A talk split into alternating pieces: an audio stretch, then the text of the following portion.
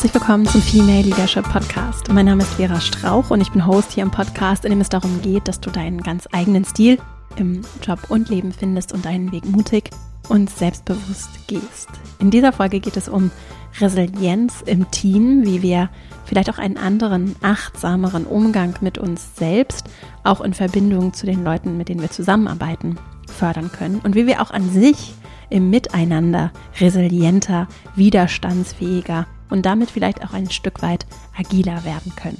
Dazu habe ich für dich heute vier Impulse mitgebracht, die du hoffentlich ganz konkret direkt mit in deinen Arbeitsalltag nehmen kannst.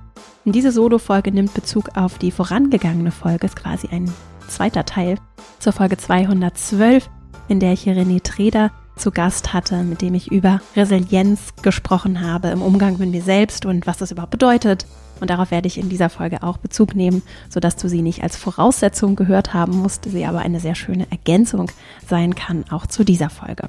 Bevor wir loslegen, noch ein kurzer Hinweis in eigener Sache. Und zwar gebe ich am 14.06., das ist in zwei Wochen, ein Online-Seminar, an dem du einfach kostenfrei teilnehmen kannst zum Thema Verhandlung.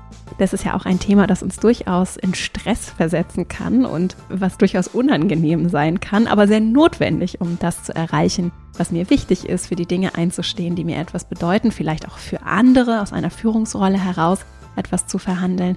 Und ich habe total Lust, so einen spielerischeren Ansatz da an dieses harte, zum Teil ja auch sehr schwere Thema zu finden. Und äh, mag so diese heiklen Gesprächssituationen jetzt gar nicht unbedingt für mich persönlich, aber aus der Perspektive von, was können wir daraus lernen, wie können wir daran wachsen und was können wir auch ganz konkret mitnehmen, um eben Verhandlungen vorzubereiten, durchzuführen, nachzubereiten. Und dazu habe ich konkrete Impulse für dich in der Online-Session. Du bekommst Übungen auch als Nachbereitung noch per PDF zugeschickt, kannst dich einfach anmelden. Selbst falls du am 14.06. nicht live dabei sein kannst, lohnt es sich, dich einfach anzumelden, denn dann bekommst du alles automatisch per E-Mail zugeschickt und kannst dir auch die Aufzeichnung ansehen. Den Link dazu findest du in den Shownotes oder auch einfach auf female-leadership-academy.de. Und jetzt freue ich mich auf dieses Thema mit dir. Achtsamkeit im Team, Resilienz im Team stärken und dann legen wir gleich mal los.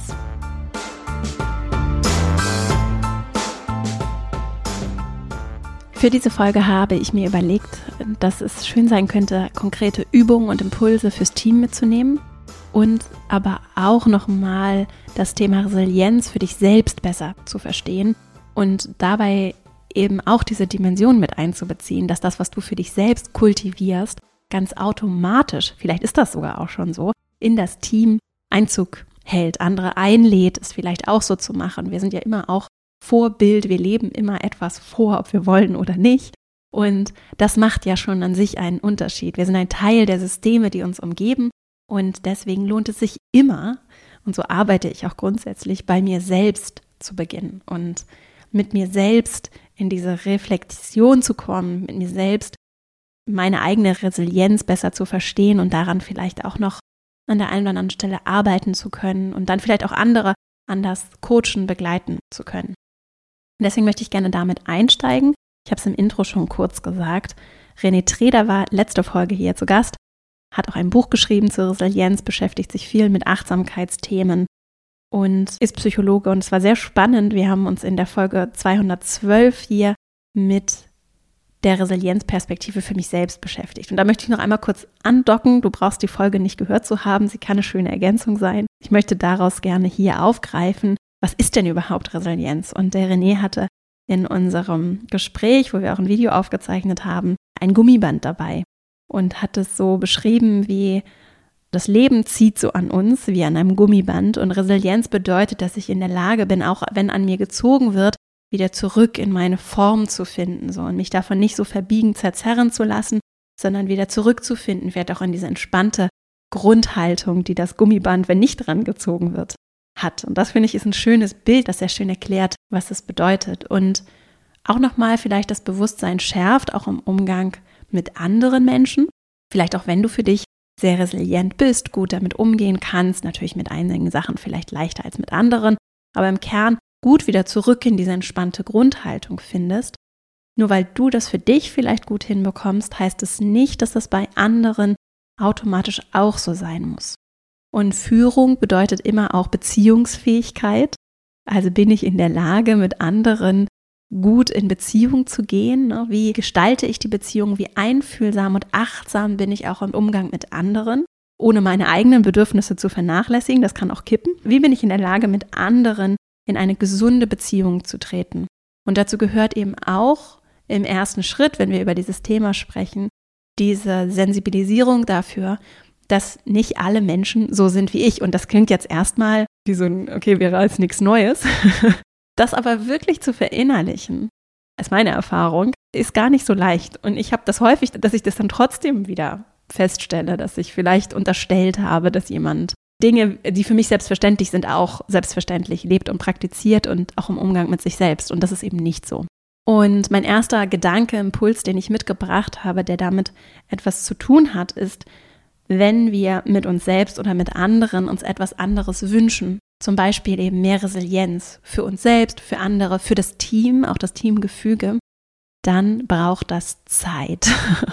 Das ist so ein bisschen der vielleicht am wenigsten schöne Impuls heute, der jemanden wie mich, der eher ungeduldig, ich bin ein eher ungeduldiger Mensch, erstmal vielleicht ein bisschen triggert, aber sehr wohltuend ist.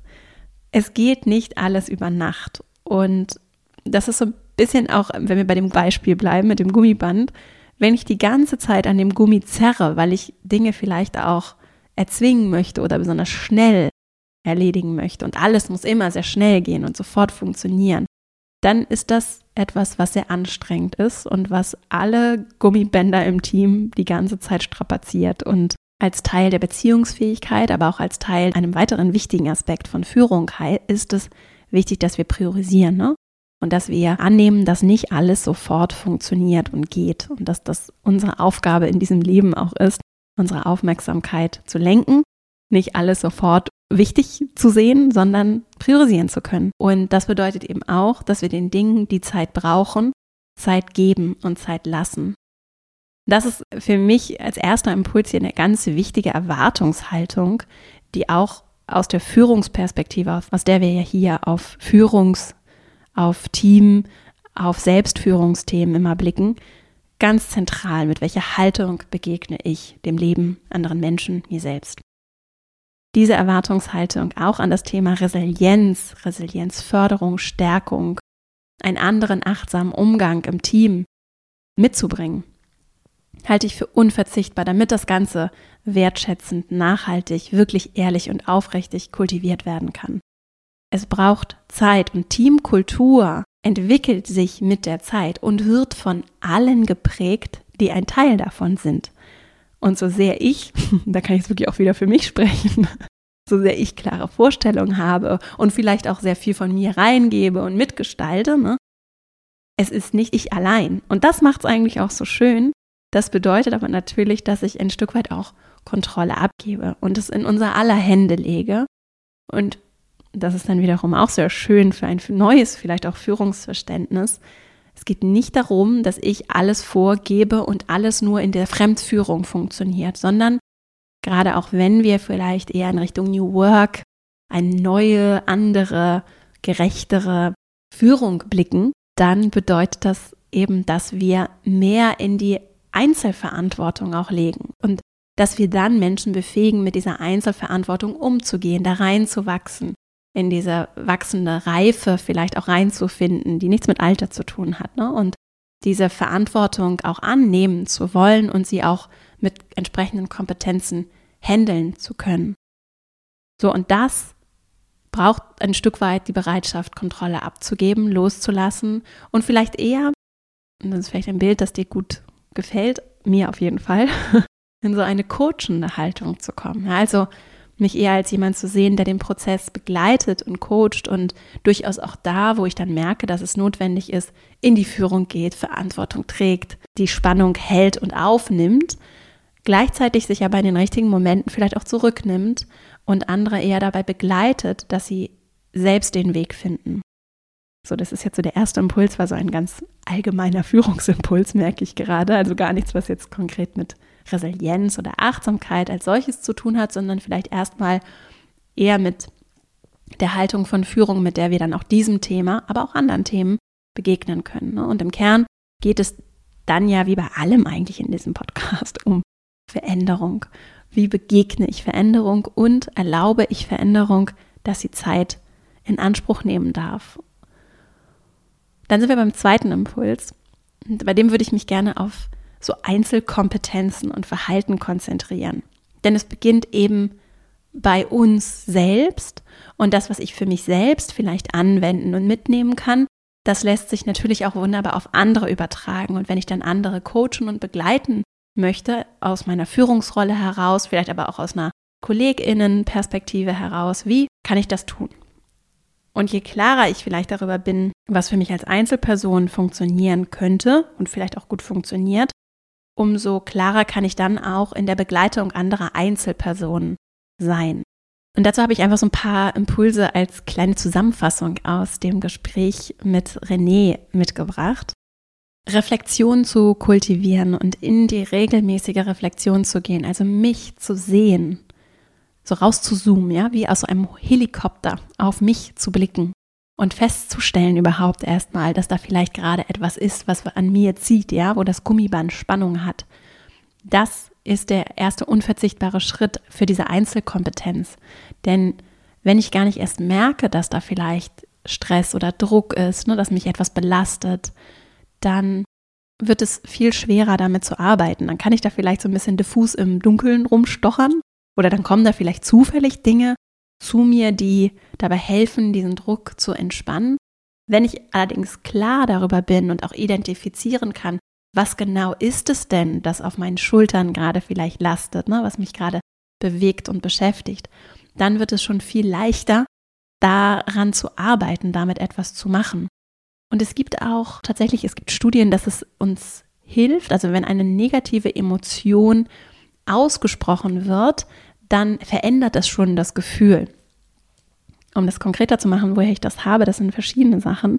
Ein Thema, das ich auch schon häufiger empfohlen habe hier, wenn ich mit Gefühlen arbeiten möchte, ist das sogenannte Focusing. Das ist wirklich schon ein ganz altes, kommt glaube aus den nicht, 80er Jahren von Eugene Gentlin, ein amerikanischer Psychotherapeut und so Psychologieprofessor, der eine Technik entwickelt hat, das sogenannte Focusing, mit dem ich an Gefühle so einen Griff bekomme, ne? also Gefühle buchstäblich begreifen kann im Sprechen, im Erzählen darüber, wie ich mich fühle. Und dass das an sich schon das Gefühl verändert. Und der Druck, den ich erlebe, die Interpretation von Verhalten, das mir passiert, ne, kann mich stressen. Und dann löst das in mir Gefühle aus, auch körperliche Reaktionen, das macht etwas mit mir. So. Und dann kann es eben sehr hilfreich sein, das überhaupt erstmal adressieren zu können, zu verstehen, wie genau fühle ich mich. Dadurch verändert sich schon mal was und auch besser zu verstehen, was steht denn dahinter? Wodurch wird denn dieses Gefühl ausgelöst? Wir verlinken auf jeden Fall das Thema Focusing von Eugene Gentlin. Das, was ich gerade gesagt habe, also dieser Zusammenhang aus Gefühl und Bedürfnis, das ist so ganz klassisch gewaltfreie Kommunikation nach Marshall Rosenberg. Auch das können wir in den Shownotes verlinken. Und was ich auch noch sehr empfehlen kann, wenn wir schon bei Büchern sind, und es soll dich jetzt nicht stressen, wenn du merkst, an dem Gummiband wird gerade gezogen, weil Vera mal wieder Buchempfehlungen ausspricht, dann darfst du das jetzt gleich beobachten und kannst gemeinsam mit mir in den folgenden Punkten daran arbeiten, um resilienter zu werden. Nein, also ein Buch, das ich außerdem sehr empfehlen kann, ist The Body Keeps the Score von Bessel van der Kolk das mich vor allem auch zum Thema, wie hängen Gefühle, Körper, das, was auch in unserem Körper gespeichert wird und wie wir mit unserem Körper arbeiten können für mentale Heilung, körperliche Heilung, das mich sehr dazu bewegt und berührt hat von Bessel van der Kolk, wie gesagt, der ist einer der weltweit führenden Traumatherapeuten und hat umfangreich selbst geforscht, aber wertet auch ganz viel Forschung von KollegInnen aus und teilt seine jahrzehntelange Erfahrung mit schwerst traumatisierten Menschen. Und ich habe nicht nur ganz viel gelernt über Gehirn, Körper, wie auch so wechselseitig alles zusammenhängt, was sich so in uns und auch im Zusammenspiel mit unserem Umfeld abspielt, sondern es wird sehr konkret und dadurch auch sehr, sehr heilsam im Lesen, hat mir sehr viel Optimismus mitgegeben, weil weil da eben jemand spricht, der mit Menschen, die undenkbar schlimme Sachen erlebt haben, gearbeitet hat und ihnen geholfen hat zu heilen, beziehungsweise auch zeigt, wie wir auch Selbstheilung in uns tragen und auch andere Menschen dabei helfen können, ne? wir auch im Miteinander, in dieser Gemeinschaft heilen können. Und das, ach, das ist einfach ein ganz tolles Buch. So, es gibt es auch in deutscher Sprache. Ich habe die englische Version gelesen, das fand ich ganz toll. So, wir verlinken auch die deutsche Version. Also, das noch als kleine Buchtipps dazu, dass es sich lohnt, daher kam ich ja Gefühle anzusprechen, Gefühle zu adressieren, wahrzunehmen, zu reflektieren und überhaupt erstmal wahrzunehmen, dass da etwas ist, das mich belastet und dann gucken zu können, was ist es denn? Ist es der Alltagsstress? Ist es vielleicht ein Problem, eine Krise, ein Schicksalsschlag? Und das wahrzunehmen, damit arbeiten zu können, vielleicht auch dann damit noch anders in eine Form der Selbstwirksamkeit kommen zu können, weil ich eben merke und erlebe und reflektiere, was ist es, was ich vielleicht auch brauche, damit es besser wird, damit es mir besser geht, damit ich an, wieder zurückfinden kann in einen Zustand, der vielleicht auch nur etwas weniger angespannt ist. Vielleicht noch nicht ganz wieder zurück in meiner entspannten Grundhaltung, der aber etwas lindert und mich vielleicht auch lernen lässt, was ich brauche, um präventiv wieder zurückzukommen in einen etwas entspannteren, ruhigeren, ausgeglicheneren Zustand. Vielleicht nochmal dazu ein Hinweis, weil bei vielen glaube ich, die Assoziation so mit Achtsamkeit und Resilienz ist, dass da so ein meditierender Yogi ne, oder eine Yogi sitzt und sich entspannt und der Person nichts, was in der Welt passiert, etwas anhaben kann. Wir fühlen alle und sind lebendig, weil wir eben auch wütend werden oder traurig sind und weil wir überrascht sind, irgendwas ganz schlimm finden. Also wir dürfen alles fühlen. Und es geht nicht darum, mich zu betäuben und immer alles positiv zu sehen ne? oder mir irgendwie jetzt so die positiv denkende Person zu sein, die, der es immer nur gut geht, sondern das Gummiband darf durchaus auch angespannt werden. Ne? Und diese Bewegung, die ist ja auch Teil des Lebens. Und natürlich gibt es Momente, an denen wird an mir gezerrt und ich fühle mich wütend oder ich bin traurig und das ist auch okay. Also es geht nicht darum, das wegzumachen und die ganze Zeit nur wie so ein schlaffes Gummiband entspannt durchs Leben zu gehen. Weil das, glaube ich, manchmal, also das erlebe, beobachte ich zum Teil, dass das so eine kurzgegriffene Antwort sein könnte und vielleicht auch etwas, was du damit hier vielleicht auch äh, verbunden hast und was dich vielleicht auch stört oder triggert unbewusst. Also darum geht es nicht, sondern es geht darum, wieder zurückzufinden und nicht mich nicht aus Versehen vielleicht auch zu verharren in besonders angespannten Zuständen, ne? sondern wieder in diese Bewegung auch zu finden, wieder zurückzufinden und vielleicht auch überhaupt erstmal seit langer Zeit mal wieder zu erleben, wie ist es, wenn ich zurückkomme in diese Grundhaltung, auftanken zu können, mich aufladen zu können. Ich schreibe ja gerade an einem Buch und das äh, habe ich hier schon am Rande erzählt. Da geht es viel darum, wie kann ich es auch unbequem machen für andere, für mich. Und das Buch, zu dem ich hier an anderer Stelle mehr erzählen werde, in dem möchte ich ganz bewusst auch klar machen, dass es nicht darum geht, immer nur es unbequem zu machen und nur unbequem zu sein, sondern es geht um das Wechselspiel zwischen Anspannung und Entspannung. Und Genauso eben auch zwischen, es gibt mal diese unbequemen Momente, die können aber sehr, sehr heilsam und sehr wichtig sein und denen latent auszuweichen, ne? dann wird's, kann es problematisch werden für uns, individuell und auch kollektiv. Das heißt aber nicht, nur weil es gut sein kann, mal meine Komfortzone verlassen, dass die Komfortzone nur schlecht ist. Ne? Sondern die brauche ich auch. Ich brauche eben beides. Und die Energie überhaupt erstmal wieder aufladen zu können und auch wieder zurückzukommen, mal wieder zurückzufinden in diesen entspannten Zustand, zu merken, okay, es sind auch sehr viele schöne und gute Dinge da, ne? Und ich habe mich vielleicht daran gewöhnt, dass alles immer so stressig ist.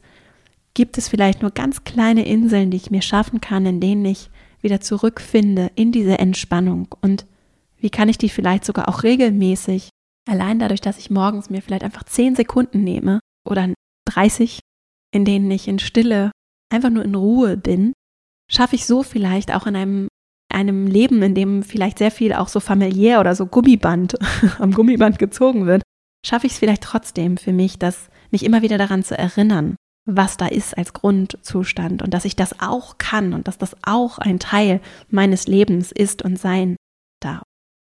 So, vielleicht noch so ein paar ganz kleine Impulse und dann kommen wir auch, oder Gedanken und dann kommen wir auch weiter zum dritten Impuls. Für diese Einzelkompetenz in Resilienz, in Achtsamkeit, vielleicht auch gerade mit der Achtsamkeit eben arbeiten zu können. Die Auseinandersetzung gerade so mit individuellen Triggerpunkten kann ich noch sehr empfehlen und dazu überhaupt die Arbeit so vom Friedemann Schulz von Thun Institut, wenn es um Konflikte geht. Ne? Denn ganz häufig geht es ja so in dem Stress, der uns so beschäftigt, um irgendeine Form von Spannung oder eben schon ein bisschen weiter, vielleicht auch Konflikt, sei es ein innerer Konflikt, ein äußerer Konflikt, etwas, was uns vielleicht stresst, weil da einfach der Alltag ist und da ist zu viel, mit dem ich zu tun habe. Ne? Da sind einfach zu viele Aufgaben für zu wenig Zeit. All das sind ja Spannungen und eben häufig dann auch schon Konflikte, also schon sind schon von so einer neutralen Spannung gekippt in etwas, was offensichtlich nicht nur positiv ist, sondern überwiegend vielleicht auch einfach anstrengend, schwierig, nicht einfach aufgelöst. Ne? Und dazu kann es sehr spannend sein, sich überhaupt mit Konflikten zu beschäftigen. Der Friedemann Schulz von Thun hat dazu miteinander reden. Das ist so das Grundlagenwerk. Er ist ja Kommunikationspsychologe, aber auch, das verlinken wir mal, Impulse für Kommunikation im Alter, Kommunikationspsychologische Miniaturen 3 heißt das, in dem es um Konflikt geht und schwierige Gespräche. Durchaus auch, wie wir eben in diese Spannung mit anderen gehen können, dass da aber immer auch Spannung mit uns selbst eine Rolle spielt. Und ich kann noch mal ein, das ist aber, glaube ich, nicht so veröffentlicht, ein Paper verlinken, das ich gerade auch für meine Buchrecherche verwende zum Thema Konfliktfähigkeit. Das geben wir auf jeden Fall auch noch als Quelle an. Und zwar von einer Autorin, die hier auch schon, beziehungsweise einer Psychotherapeutin und Mediatorin, die hier auch schon im Podcast zu Gast war, von Alexandra Bielicke. Das Interview können wir auch in den Shownotes verlinken. Mit der habe ich nämlich über so friedliche Familiensituationen gesprochen, also über Konflikt, vor allem auch so an Feiertagen. Ich glaube, das ist um die Weihnachtszeit erschienen, das Interview. Wirklich ein ganz schönes Gespräch, auch sehr ehrlich und aufrichtig. Da wo sich sicherlich hier für die eine oder andere Person auch gut andocken lässt. Und wir verlinken von ihr nochmal Konfliktfähigkeit oder kann man richtig streiten lernen als Paper aus einer Zeitschrift, aus einer Fachzeitschrift, das sie veröffentlicht hat, also Alexandra Bielicke, in den Shownotes. Und in meinem Buch geht es übrigens auch um dieses Thema. Insofern wird auch das da im Oktober dann erscheinen. Wenn du Lust hast, noch ein bisschen mehr auch mit Konflikten zu machen, werden wir hier auch in den kommenden Monaten das eine oder andere zusätzlich noch anbieten. Also, und wenn es um Konfliktfähigkeit geht, wieder zurück zum Punkt, dann geht es um auch die Auseinandersetzung mit eigenen Triggerpunkten. Ne? Also bin ich bereit, Konflikt auszuhalten? Bin ich bereit, es auszuhalten, dass jemand vielleicht Dinge auch anders sieht als ich? Kann ich mir das überhaupt anhören? Etwas, was in Konflikt sehr spannend ist und wirklich nicht gegeben ist, dass Menschen das aushalten können. Das hat viel auch mit dem eigenen Selbstwert zu tun. Und wenn wir daran arbeiten wollen, für uns, vielleicht aber auch in der Zusammenarbeit mit anderen, kann es ganz, ganz wertvoll sein, andere vielleicht auch coachend dabei zu begleiten, mich dabei zu begleiten, diese Triggerpunkte zu erkennen. Und wenn ich weiß, ah, interessant, sobald jemand lauter wird mit seiner Stimme, triggert mich das so sehr, dass ich das nicht aushalten kann. Wenn ich das schon mal weiß, dann kann ich mit dieser Situation anders umgehen. Entweder mit mir selbst oder ich kann eben auch im Außen sagen, Moment, wir können gerne drüber sprechen, aber nicht in dem Ton oder wenn du jetzt wütend bist, dann lass uns doch einen kleinen Moment Pause nehmen. Ich kann damit nicht gut umgehen und lass uns später nochmal sprechen. Also ich kann dann vielleicht in der Situation noch anders reagieren, weil mir aber auch meine Triggerpunkte anders bewusst sind. Das ist ein weiterer Gedanke und auch konkreter Ansatz, mit dem ich eben an meiner Einzelkompetenz arbeiten kann, um anders resilient vielleicht auch mit Konfliktsituationen umgehen zu können. Und ein weiterer letzter Punkt noch zum Thema Einzelkompetenzen und Verhalten zur Resilienz. Diese innere Haltung, um die ging es auch ganz viel in dem Gespräch mit dem René in der Folge 212. Wenn ich es schaffe, für mich eine Akzeptanz zu entwickeln, dass ich nicht perfekt bin und das nicht nur zu sagen, sondern wirklich zu akzeptieren, dann wird es viel leichter, damit umzugehen, wenn ich einen Fehler mache, wenn jemand anders mich kritisiert, wenn ich den Eindruck habe, jemand mag mich nicht so gerne oder ich habe irgendwas wieder nicht richtig oder überhaupt etwas mal nicht richtig gemacht. Ne? Also ich kenne zum Beispiel viele Menschen, die machen zum Beispiel großartige Arbeit und wenn dann eine kleine Sache nicht richtig läuft oder es kommt eine Idee oder ein Verbesserungsvorschlag oder machen eine kleine Planänderung, dann bringt die das vollkommen aus dem Konzept. Und vielleicht liegt das auch daran, dass da eben diese innere Haltung nicht ist, zu akzeptieren, dass es okay ist, dass ich nicht alles perfekt kann. Und ich übrigens kenne mich selbst auch da wieder. Ne? Also ich habe das auch bei einigen Dingen, dass ich dann sehr empfindlich bin, weil ich so hohe Ansprüche habe. Also zum Beispiel auch hier mit dem Podcast. Ne? Und wenn dann jemand sagt, oh, wäre das aber schnell gesprochen oder hättest du nicht doch mal das im Interview fragen können, dann reagiere ich zum Teil auch bei einzelnen Personen, da ist die Reflexion über Triggerpunkte ganz wertvoll, sehr allergisch, weil ich gerne die Sachen richtig, richtig gut mache. Und wenn ich es aber schaffe, für mich eine innere Haltung zu kultivieren, in der ich akzeptiere, wirklich verinnerliche, dass es okay ist, dass nicht alles perfekt läuft, wird es eben leichter, damit umzugehen. Und das ist eine ganz essentielle Kompetenz, nicht nur um resilient zu sein, wieder zurückzufinden in meine entspannte Haltung, sondern auch um zu lernen, na, um besser zu werden auch. Denn wenn ich immer davon ausgehe, dass ich alles und eine Haltung habe, ne, ich kann das ja auch anders sagen und sagen, ja, gib mir Feedback und Rückmeldung, ne, aber wenn ich dann eigentlich eine Haltung habe, in der ich sage, äh, bitte, ich, ich mache das hier alles genau richtig und ich kann das gar nicht aushalten, wenn jemand eine Idee hat, dann lerne ich ja genau nicht. So. Und das sind so Dinge, an die versuche ich mich immer wieder zu erinnern und habe zum Beispiel auch durch das Gründen der Academy das lernen müssen, ne? dass Sachen natürlich schief laufen. Dann geht irgendwas technisch nicht oder wir haben, weiß ich nicht, in einem Paket wurde irgendwie ein Flyer vergessen.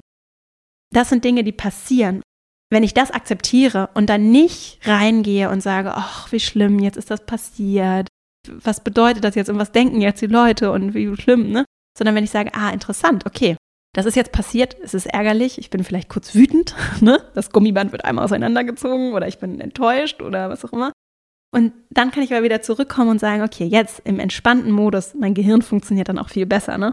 Im entspannten Modus, was können wir jetzt Gutes vielleicht sogar noch daraus machen? Was können wir lernen in diesem Moment? Welche Ideen haben vielleicht auch andere Menschen, um das Problem zu lösen? Wie können wir es vielleicht noch besser machen? Und ich kann sagen, als Unternehmerin, es macht mir mittlerweile richtig Spaß, ja. Also nicht, dass ich das provoziere, dass Fehler passieren. Und ich versuche wirklich auch, dass wir gemeinsam Fehler nicht mehr als einmal machen. Nur wenn sie dann passieren, hat das bei uns so dazu geführt, dass die Sachen danach immer noch viel besser werden ne? und wir dann vielleicht noch eine Idee haben, wie können wir unsere Pakete, die an Teilnehmerinnen verschickt werden, noch toller machen. Oder wir haben dann technisch nochmal eine ganz andere Lösung entwickelt, die noch viel besser ist. Und das, das macht mir dann wiederum sehr, sehr viel Spaß. Und da merke ich dann eben, dass in dieser Gummibandbewegung sehr viel Gutes auch entstehen darf. Ne? Und das ist vielleicht für dich auch ein schöner Gedanke. Und damit kommen wir zum dritten Impuls, indem wir das jetzt übertragen auf Teamkompetenzen. Ne? Also wie können wir das jetzt mit in das Team nehmen, um im Miteinander noch resilienter zu werden.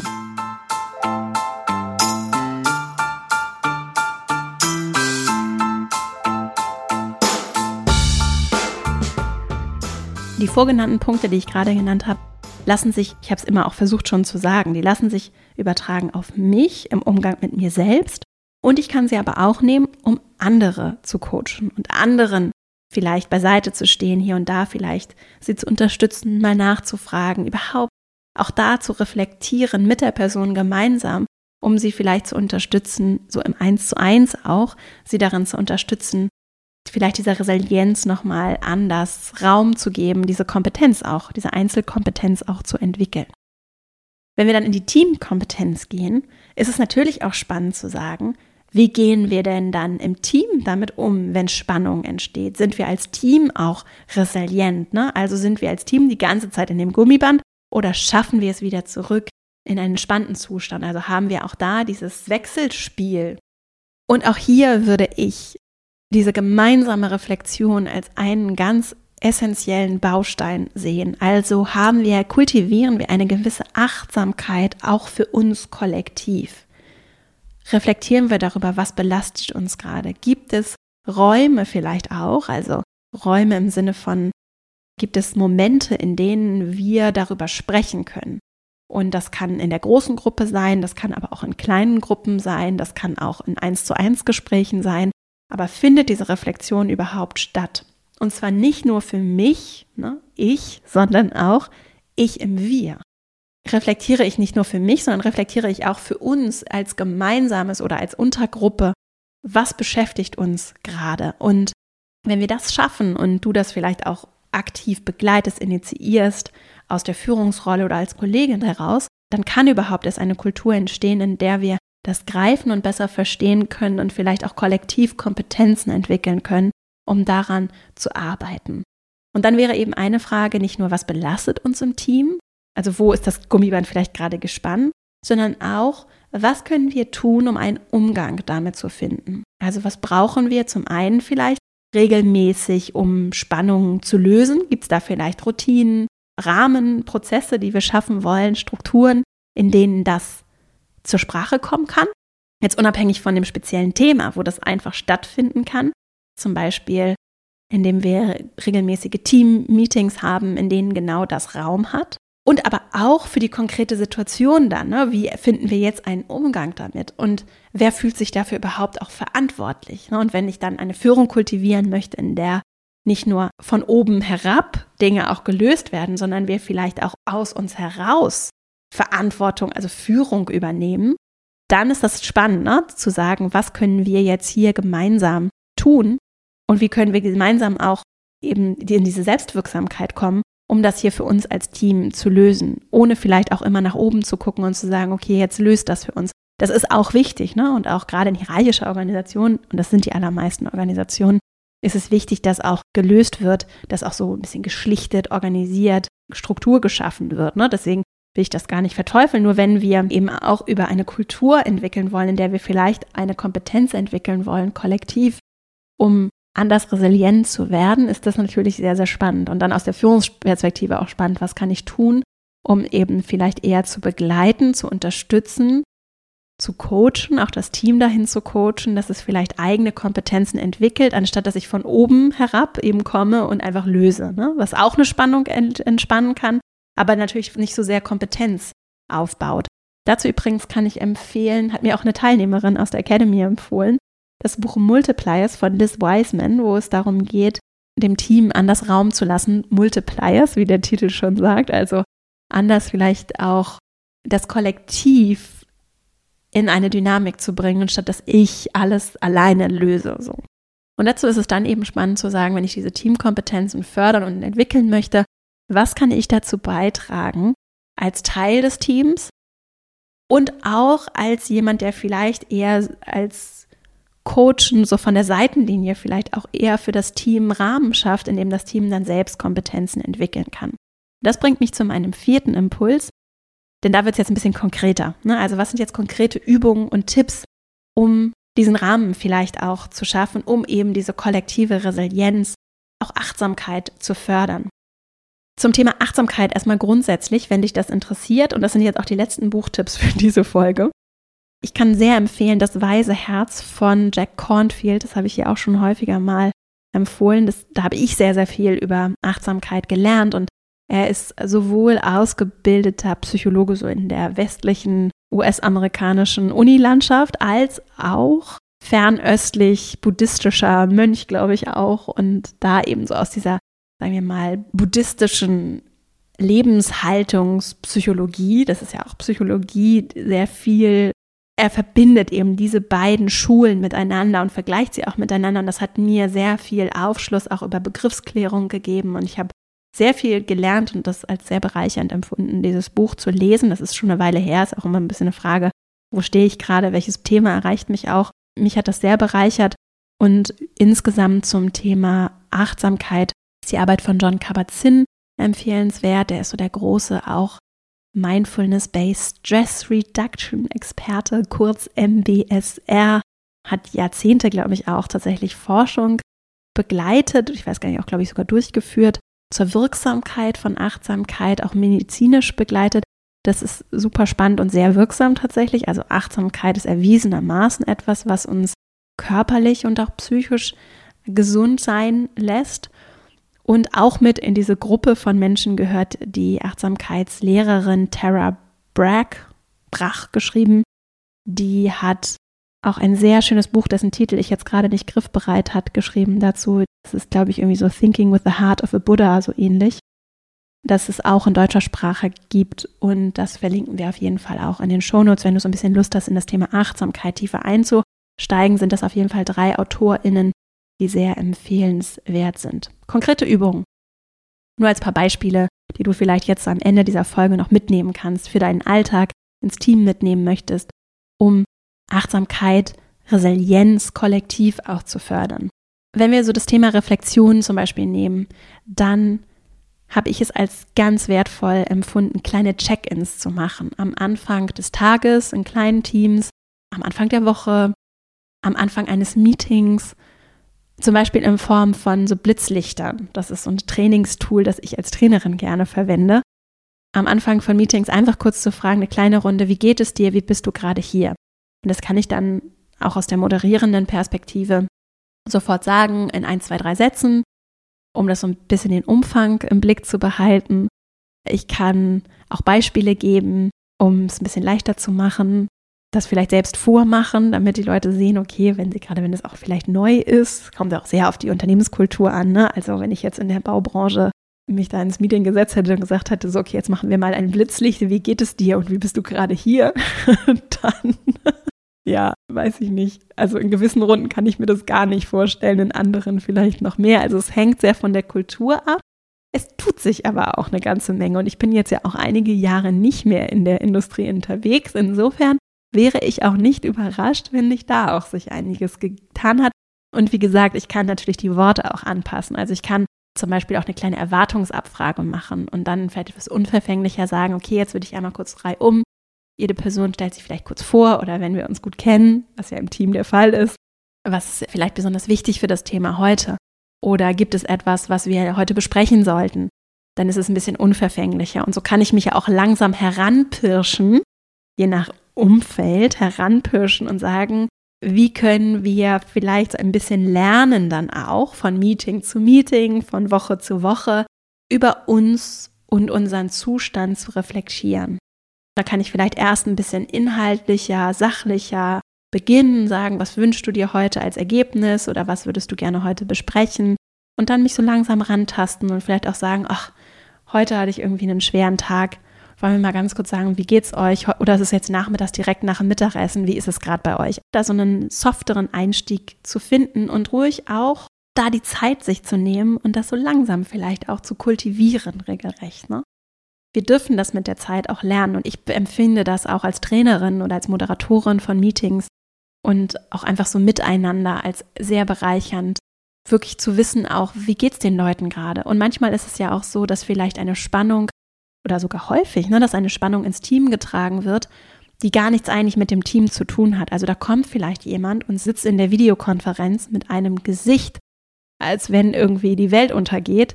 Und ich interpretiere das dann so, als wenn die Person unzufrieden mit mir ist und dann geht bei mir das Kopfkino los oder andere sind vielleicht genervt und sagen, oh, was ist denn da jetzt los? Ne? Dabei hat die Person einfach nur zu Hause vielleicht gerade irgendwas in Stress oder es ist irgendwer krank oder es gibt irgendwas, was gar nichts mit dem Team zu tun hat.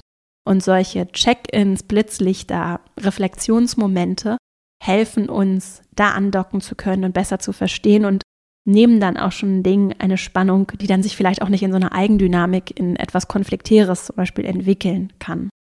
Das Pendant dazu, ein weiteres Instrument könnten auch Retros oder After-Action-Reviews sein, in denen wir dann gemeinsam gucken, was ist gut gelaufen, was nicht, zum Beispiel am Ende eines Projektabschlusses oder einer Projektphase oder als regelmäßige Routine einmal im Monat. Und die können dann auch da, so als softer Einstieg, vielleicht eher sich auf Inhalte beziehen und so ein bisschen sachlich sein. Auch da können wir uns vielleicht mit der Zeit so rantasten, auch über das Miteinander. Systeme, Prozesse, aber auch Kommunikationsstil, Kommunikationsflüsse austauschen und dann vielleicht auch mal den einen oder anderen Konflikt zu greifen bekommen und besser verstehen zu können, okay, wo hat es da gehakt? Und das Schöne an Retros und After-Action-Reviews kann eben sein, dass wir gucken, was ist gut gelaufen, was nicht, was wollen wir weitermachen, was wollen wir anhalten, was wollen wir vielleicht auch neu dazu nehmen. So ist so das Muster, ne? Ich würde mich da auch nicht so dogmatisch an irgendwelche komplizierten Sachen halten, sondern einfach ganz einfach sagen, wie war's? Was wollen wir jetzt haben wir gelernt? Was wollen wir jetzt anders machen in die Zukunft gucken? Und das ist so ein ganz schöner Basic-Einstieg, ne? Und das kann ich natürlich dann auch immer mehr vielleicht auf so eine emotionale Ebene heben und dafür auch sensibilisieren. Und das Schöne ist, dass wir dann zusammen in die Zukunft gucken und nicht nur uns in Konflikten wühlen und drumherum und was für Gefühle verletzt sind. Und das braucht manchmal auch Raum und besprochen werden müssen, sondern dann auch gucken, was brauchen wir denn stattdessen und dem Ganzen eine konstruktive Richtung geben. Und insgesamt ist es eben wertvoll, um für diese Spannung, die das Gummiband vielleicht gerade spannt, um die entspannen zu können, denn das kann sehr anspruchsvoll sein, auch aus der Führungsperspektive, dafür Rahmen zu schaffen, in denen wir uns wieder entspannen können. Und das sind eben häufig die Momente, in denen wir dann zusammenkommen, ne? In denen wir in Teammeetings zusammenkommen, in denen wir vielleicht kurze Check-ins, Retros haben, monthly, all hands, also alle kommen zusammen. Momente, in denen wir Raum geben, um zu besprechen, was vielleicht gerade in der Luft hängt, wo wir uns Sorgen machen, wo es Spannungen gibt, wo wir vielleicht aber auch schon Klarheit geschaffen haben, in denen wir auch inhaltliche Fragen, die auch Spannung produzieren können, zu Prioritäten, zu Finanzen, zu Strategie, zur Planung besser greifen und überhaupt erstmal fassen können. Also eine Sensibilität für Spannung zu entwickeln und den Raum zu geben und sie auch am besten noch, wenn sie eben eine Spannung, so auch im physikalischen Sinne einfach nur eine, da ist Energie und das ist gut, die passiert, das passiert die ganze Zeit. Jedes Gefühl ist eine Spannung. Das zu schnappen und damit direkt was zu machen, also beziehungsweise es ist nicht einfach nur sich in so einer Eigendynamik in irgendeine Richtung entwickeln zu lassen, sondern ein bisschen einen Weg gemeinsam zu entwickeln, in dem Spannungen sich auflösen, wenigstens irgendwo festgehalten, auf einem Spannungsspeicher zum Beispiel, festgehalten werden können, damit sie eben nicht einfach so diffus sich einmischen und uns behindern, sondern damit sie ein Teil vom Miteinander werden können und manchmal eben auch in Form eines Konflikts etwas sind, was dann zwar unangenehm und unbequem ist, was aber eine echte Bereicherung sein kann. Deswegen abschließend nochmal die Einladung, den unbequemen Momenten nicht auszuweichen. Das ist Führung, sondern da dran zu bleiben, proaktiv nachzufragen, eins zu eins Momente auch zu nutzen, auch zu verstehen, Beziehungsfähigkeit. Was kann im Team besprochen werden? Was muss vielleicht auch eins zu eins oder in kleineren Gruppen besprochen werden? Und dabei die eigene Intuition immer ernst und wahrzunehmen. Ne? Du kennst den Kontext der Kultur, hast intuitiv viele Antworten, du spürst Gefühle, was im Raum ist. Und auch das darf Raum haben. Auch damit darfst du achtsam arbeiten, vielleicht auch immer mehr zu arbeiten lernen. Spannung und Störung haben Vorrang und lösen sich in der Regel nicht von allein. Das heißt, die dürfen adressiert werden. Und dann können wir immer noch gucken, besprechen wir es jetzt in dieser Runde und nehmen wir es mit. Was tue ich damit? Es zu ignorieren vollkommen ist in der Regel nicht empfehlenswert. Und bei Konflikten vielleicht noch einen letzten Gedanken. Menschen wollen gehört und gesehen werden. Ne? Und ganz viel Spannung, Wut, Trauer, Enttäuschung entsteht eben auch, weil ich mich vielleicht nicht gehören und gesehen fühle. Und wenn wir das hinbekommen, das im Team zu kultivieren, dafür Rahmen zu schaffen, dass Menschen sich gesehen und gehört fühlen, im Miteinander, nicht nur von mir als Führungskraft, sondern auch von den anderen, im Team, im Gefüge, im Inhaltlichen, im Menschlichen, dann schaffen wir was ganz Wertvolles. Und das entwickelt dann auch eine eigene Dynamik, eine eigene Resilienz, etwas, was viel mehr ist als die eine Führungskraft oder die eine Teamkollegin. Und das ist ja das, wo die Führungsmusik eigentlich so richtig spielt. Und jetzt fasse ich nochmal kurz die vier Impulse zusammen als erstes. Veränderung braucht Zeit, geht nicht über Nacht und es ist vollkommen okay, wenn sich eine Veränderung, die du dir wünschst, zum Beispiel eben mehr Resilienz im Team, mehr Achtsamkeit im Umgang mit anderen, mit dir selbst, wenn du dieser Veränderung dir selbst und anderen Zeit lässt und dem Ganzen auch Raum gibst, dass es sich entwickeln kann. Ich sehe das so wie auf so einer Zeitachse und vielleicht hast du auch Lust wie auf so einer Zeitachse, die ja auf die Zukunft ausgerichtet ist und im Idealfall ja so ist, dass ihr noch viele Stunden zusammen auch verbringen wollt im Team. Da Schritt für Schritt den Weg zu gehen. Und gerade dann, wenn achtsamer Umgang, vielleicht auch eine anders achtsame Sprache, vielleicht auch andere Themen, ne, wenn wir darüber sprechen, dass es, wie es uns geht, wie wir uns fühlen, wenn das vollkommenes Neuland ist für die Menschen in deinem Umfeld, weil du vielleicht in einer Branche arbeitest, in einem Umfeld, wo das eben nicht das erlernte Verhalten ist, dann darf sich das auch mit der Zeit entwickeln und du kannst dich auch so rantasten. Und vielleicht sind dann auch die Worte, die ich hier wähle, nicht unbedingt die, die in eurer Kultur gut funktionieren. Und das darf dann intuitiv auch angepasst werden natürlich und sich auch mit der Zeit entwickeln. Der zweite Impuls für diese Resilienz im Team und den achtsamen Umgang miteinander hilft es, wenn wir Einzelkompetenzen entwickeln. Also ich für mich etwas anderes vorlebe, praktiziere und dann vielleicht auch ich anderen nochmal anders so beratend beiseite stehen kann, Impulse geben kann, ohne dass ich das jetzt irgendwie als großes Coaching deklariere, sondern eher so aus kollegialer Beratung, die wir eigentlich die ganze Zeit leben, mich dann einbringen kann und andere begleiten kann. Vielleicht durch die eine oder andere Frage, die ich stelle, vielleicht auch durch nochmal ein anderes Innehalten, anderes Akzeptieren davon, dass ich eben Fehler mache, dass es okay ist, wenn ich auch mal kritisiert werde, wenn jemand mich darauf aufmerksam macht, dass ich mich vielleicht hätte anders verhalten können, dass das wirklich okay ist. Das sind ja Punkte, die verursachen richtig viel Spannung und die können richtig Stress auslösen. Und die beginnen dann aber vor allem eben auch damit, wie ich mir selbst begegne und wie ich mit meiner Haltung dazu beitrage, meinen eigenen Selbstwert zu erkennen und im Idealfall zu fördern. Und das ist natürlich nicht leicht. so, nur es geht auch mit da, mit kleinen Schritten und dem achtsamen Umgang mit mir selbst kann das schon auch etwas sein, was dazu beiträgt. Dann das dritte, der dritte Impuls, Teamkompetenzen, Teamresilienz entwickeln. Wie gehen wir mit Spannung um, ne? wenn das Gummiband sich spannt? Und da spielt vor allem auch das Thema gemeinsame Reflexion so als eine Grundlage eine große Rolle. Also was tun wir, damit wir bemerken, dass es Spannungen gibt und wie gehen wir dann im zweiten Schritt mit diesen Spannungen um? Was kann ich als Teil eines Teams aus der Führungsrolle, aber auch als Kollegin dazu beitragen. Und dann hatten wir den vierten Impuls und das waren dann ganz konkrete Übungen, Ansätze, um Momente zu schaffen, in denen wir vielleicht auch unsere kollektive Resilienz Schritt für Schritt für Schritt auf so einer Zeitachse fördern. Zum Beispiel mit ganz kleinen, einfach leicht umzusetzenden Elementen wie zum Beispiel kleinen Blitzlichtern, Check-ins am Anfang von Meetings. Wie geht es mir? Wie bin ich gerade hier? Oder was ist vielleicht auch meine inhaltliche Erwartungshaltung? mit der wir uns dann so langsam an kollektive Reflexion herantasten und mit der Zeit vielleicht immer mehr auch kultivieren können, dass wir darüber sprechen, wie es uns geht, was wir brauchen, wie wir uns fühlen. Auch in Branchen oder Umfeldern, wo das vielleicht eher ungewöhnlich ist. Ein ganz einfaches Element können Retros sein, After-Action-Reviews, dass wir kultivieren, regelmäßig zurückzublicken, zu lernen und auch da natürlich zu reflektieren, was wollen wir vielleicht beibehalten, was ist nicht so gut gelaufen, was ist gut gelaufen, was nehmen wir dafür mit in die Zukunft. Und auch das kann natürlich schon spannungsbasiert auch funktionieren, also darauf ausgerichtet sein, wo waren vielleicht auch Reibungen, angespannte Gummibandmomente und ist die Anspannung wieder raus oder gibt es dann noch was zu tun? Und was haben wir vielleicht auch gelernt darüber, was wir getan haben, um die Spannung zu lösen?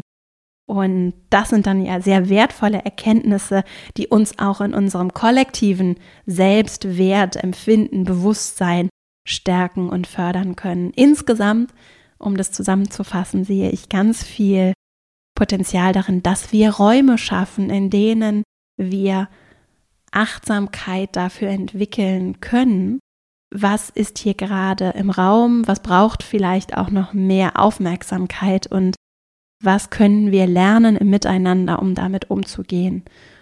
Und auch wenn wir sehr inhaltlich fokussiert sind, zwischenmenschliche Themen nehmen sich ihren Raum. Ne? Und das kann dann vielleicht ein bisschen weggedrückt werden. Das kommt aber immer wieder zum Vorschein. Störungen haben Vorrang, heißt das so bei TrainerInnen und Moder Moderationen so. Vor allem diesen Spannungen und diesen Störungen, Spannungen können auch Störungen sein, diesen Störungen den Raum zu geben und die nicht ignorieren zu wollen, das ist auch ein Teil von proaktiver Führungs Führungsaufgabe, die wir haben. Und Das kann manchmal häufig auch anstrengend und schwierig sein und gleichzeitig auch sehr lehrreich und förderlich sein, eben um diese Resilienz, um die es heute hier ging, zu entwickeln und nochmal anders, bewusster und dadurch vielleicht auch ein bisschen effektiver und gewinnbringender Lernprozesse auch zu gestalten. Insofern wünsche ich dir dabei ganz viel Freude. Ich hoffe, dass du für dich heute was mitnehmen konntest. Wenn dich Themen wie diese Folge heute interessieren, dann lohnt es sich auf jeden Fall auch mal in unserer Female Leadership Academy vorbei zu gucken. Female-leadership-academy.de. Da geht es ganz viel um achtsame Führung und um konkrete Tools, aber auch Haltung und Perspektiven, vielleicht auch mal ein bisschen andere Gedanken auf Themen, die dich bereichern können, hoffentlich. Und die vor allem ganz praxisnah sind und im Alltag, im Berufsalltag, aber auch für uns persönlich anwendbar sind. Und wenn es dich interessiert und du Lust hast, mal vorbeizugucken, was wir so machen, kannst du gerne und bist herzlich eingeladen, zu meinem nächsten kostenfreien Online-Seminar zu kommen. Das findet statt am 14. Juni digital. Du kannst dich einfach anmelden über den Link in den Shownotes oder auf female-leadership-academy.de. Und selbst wenn du live nicht mit dabei sein kannst, melde dich einfach an und dann bekommst du per E-Mail die Aufzeichnung und auch die Unterlagen einfach zugeschickt. Jetzt danke ich dir sehr für deine Zeit. Ich wünsche dir eine richtig schöne Woche. Ich freue mich riesig, wenn wir uns hier nächste Woche wieder hören. Bis dahin und alles Liebe, deine Vera.